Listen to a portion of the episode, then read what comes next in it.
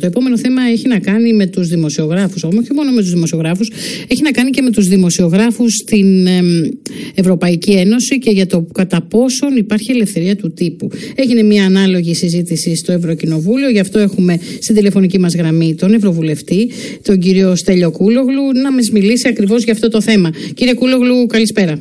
Καλησπέρα. Ε, προσπαθεί το Ευρωκοινοβούλιο, η αλήθεια είναι εδώ και πολύ καιρό, να βοηθήσει την ελευθερία του τύπου στην Ευρώπη. Δεν ξέρω αν έχει καταφέρει και πολλά πράγματα. Εσείς θα μου πείτε. Ε, ε θα μπορούσε να έχει κάνει πολύ περισσότερα.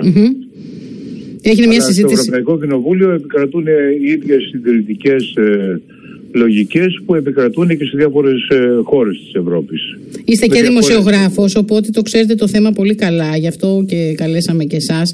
Ε, και μάλιστα ένας δημοσιογράφος ο οποίος έχει δουλέψει και στο εξωτερικό, ξέρετε πολύ καλά πώς λειτουργούν τα πράγματα. Αυτή τη, την περίοδο η Πολωνία, η Ουγγαρία, ίσως και η χώρα μας έχουν προβλήματα τέτοια.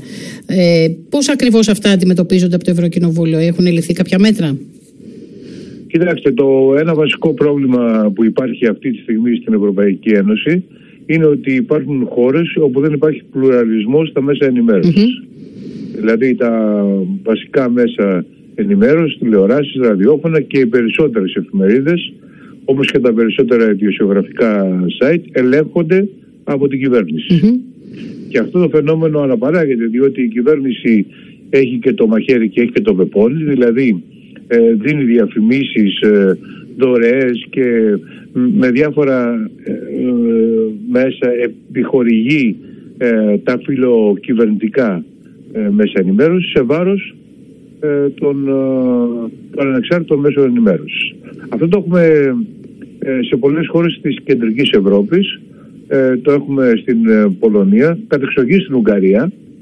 Ναι, η Ουγγαρία είναι ίσως η χειρότερη χώρα σε αυτό το θέμα, ναι αλλά και σε άλλες χώρες. Ε, στη Τσεχοσλοβακία, στην, ε, στη Τσεχία, στη Σλοβακία, ε, στην, ε, ε, στη Ρουμανία, στη Βουλγαρία βέβαια, όπου όπως και στη Σλοβακία σκοτώνουν και κανένα δημοσιογράφο αν ναι, η ιστορία στη Σλοβακία είναι μία από ναι. τις πιο γνωστές των δύο νεαρών δημοσιογράφων, όπως και η ιστορία στη, στη Μάλτα. Ζήσαμε δηλαδή ναι, στιγμές πολύ δύσκολες. Στη Μάλτα υπάρχει βέβαια ε, ε, παράδοση πλουραλιστικού τύπου επειδή η Μάλτα ήταν απικία ε, και έχει υιοθετήσει πολλά βρετανικά ένα βρετανικό μοντέλο μέσω ενημέρωσης που είναι πιο δημοκρατικό.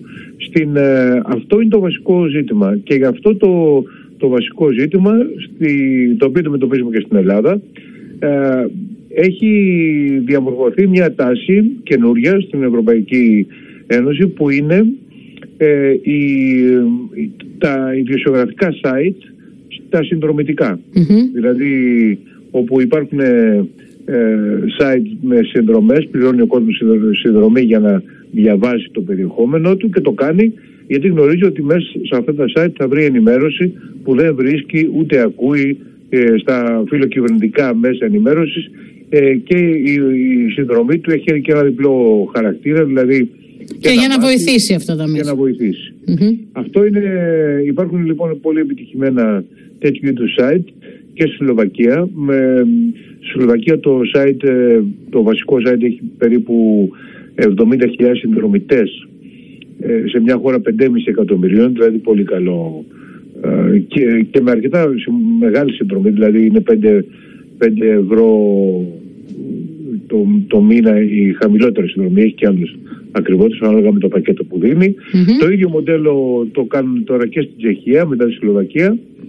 Και βεβαίως ε, στην Ουγγαρία ξεκίνησαν τώρα γιατί το καλοκαίρι αυτό το καλοκαίρι υπήρχε ε, ένα ανεξάρτητο site στην Ουγγαρία το οποίο όμως ε, το εξαγόρασε με κάποιο τρόπο ένας φίλος της φίλος του Όρμπαν. του Όρμπαν. Φύγανε από το site αυτό 60 δημοσιογράφοι και ξεκίνησαν ένα δικό τους το οποίο έχουν υιοθετήσει το σλοβαϊκό μοντέλο. Όλα αυτά όμως, ε, κύριε Κούλογλου, τα, ε, οι προσπάθειες που γίνονται ε, μόνο από τους ίδιους τους δημοσιογράφους, αυτό καταλαβαίνω, δεν είναι επίσημα. Δηλαδή, θέλω να πω ότι δεν έπρεπε να επεμβαίνει η Ευρωπαϊκή Ένωση στο να με κάποιο τρόπο, με μέσα, με κάποια μέσα για να μπορεί να ελέγχει την ελευθερία του τύπου στις χώρες τουλάχιστον μέλη. Γιατί είναι θέμα ευρωπαϊκών αρχών η ελευθερία του τύπου. Ναι, το, τώρα, τώρα κοιτάξτε, γίνονται κάποιες προσπάθειες. Η, η, Κομισιόν έχει ε, προσπαθήσει να ευνοήσει τη δημιουργία ε, τέτοιων ανεξάρτητων mm-hmm. μέσων χωρίς να δίνει και λεφτά ε, και, γιατί αυτό είναι πιο περίπλοκο ε, χωρίς να ενισχύει δηλαδή αυτά τα μέσα άλλωστε αυτό είναι ένα ζήτημα πόσο ενισχύεις και με τι. Και μετά μπορείς να ελέγχεις ενισχύοντας. Ναι, όλο αυτό. Αλλά από την άλλη τη μεριά, ε, αυτό που έχει κάνει είναι ότι βάζει κανόνες για την ε, ε, για, ο, ώστε τα, όλα τα κράτη-μέλη να ε, σέβονται τις αρχές του κράτους δικαίου, δηλαδή ανεξαρτησία δικαιοσύνης κτλ. αλλά και ανεξαρτησία των μέσων ενημέρωσης. Είναι ένα από τα θέματα τα οποία μάλιστα έχουν προκαλέσει και το πάγωμα του Ταμείου Ανάκαμψης, δηλαδή του Ταμείου που θα αντιλέγεται σε όλες τις χώρες ε, για να αντιμετωπίσουν ε, τις ζημίες από την πανδημία.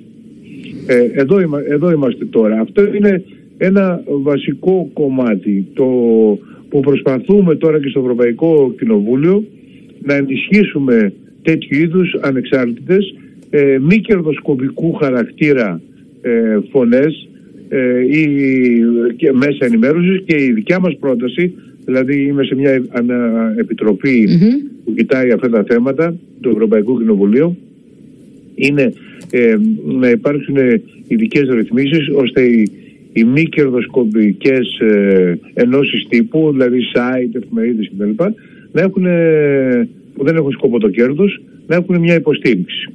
Το άλλο θέμα που αντιμετωπίσουμε και είναι πολύ σοβαρό είναι οι δικαστικές διώξεις εναντίον των δημοσιογράφων. Είναι και αυτό πολύ σοβαρό φυσικά. Όταν αγγίζουν κάτι ε, που ενοχλεί, μπορεί και να μπει στη διαδικασία κάποιος να τους κυνηγήσει. Δεν έχουν ασυλία, δεν έχουν κάτι για αυτά δεν που έχουν ασυλία και γίνονται κυρίως με, με, κυρίως με αγωγές, ε, όπου ένας. Ε, μπορείς να γονατίσουν και οικονομικά. Ένας ολιγάρχη, ένας μισθάς δεν έχει κανένα πρόβλημα. Ακριβώς. Ενώ το δημοσιογράφο μπορεί να το γονατίσουν. ναι, και ε, αυτό υπάρχει ε, να σας δώσω ένα παράδειγμα η, η Δάφνη Καρουάνα Γκαλιθία η δημοσιογράφος που... Η Μαλτέζα, η Μαλτέζα ναι, που την άχτηκε στον αέρα ουσιαστικά το αυτοκίνητό της και έγινε κομματάκι η γυναίκα. Αυτή ε, ε, είχε περίπου 100 αγωγές από συγκεκριμένους δύο-τρεις ανθρώπους εκ των οποίων ορισμένοι την είχαν μηνύσει όχι στην, στη Μάλτα αλλά στη, στη Μεγάλη Βρετανία όπου το Βρετανικό ε, σύστημα είναι πολύ, πολύ, πιο δαπανηρό, δηλαδή πιο, πολύ πιο ακριβό να βρεις δικηγόρους κτλ. Ναι, ναι, ναι.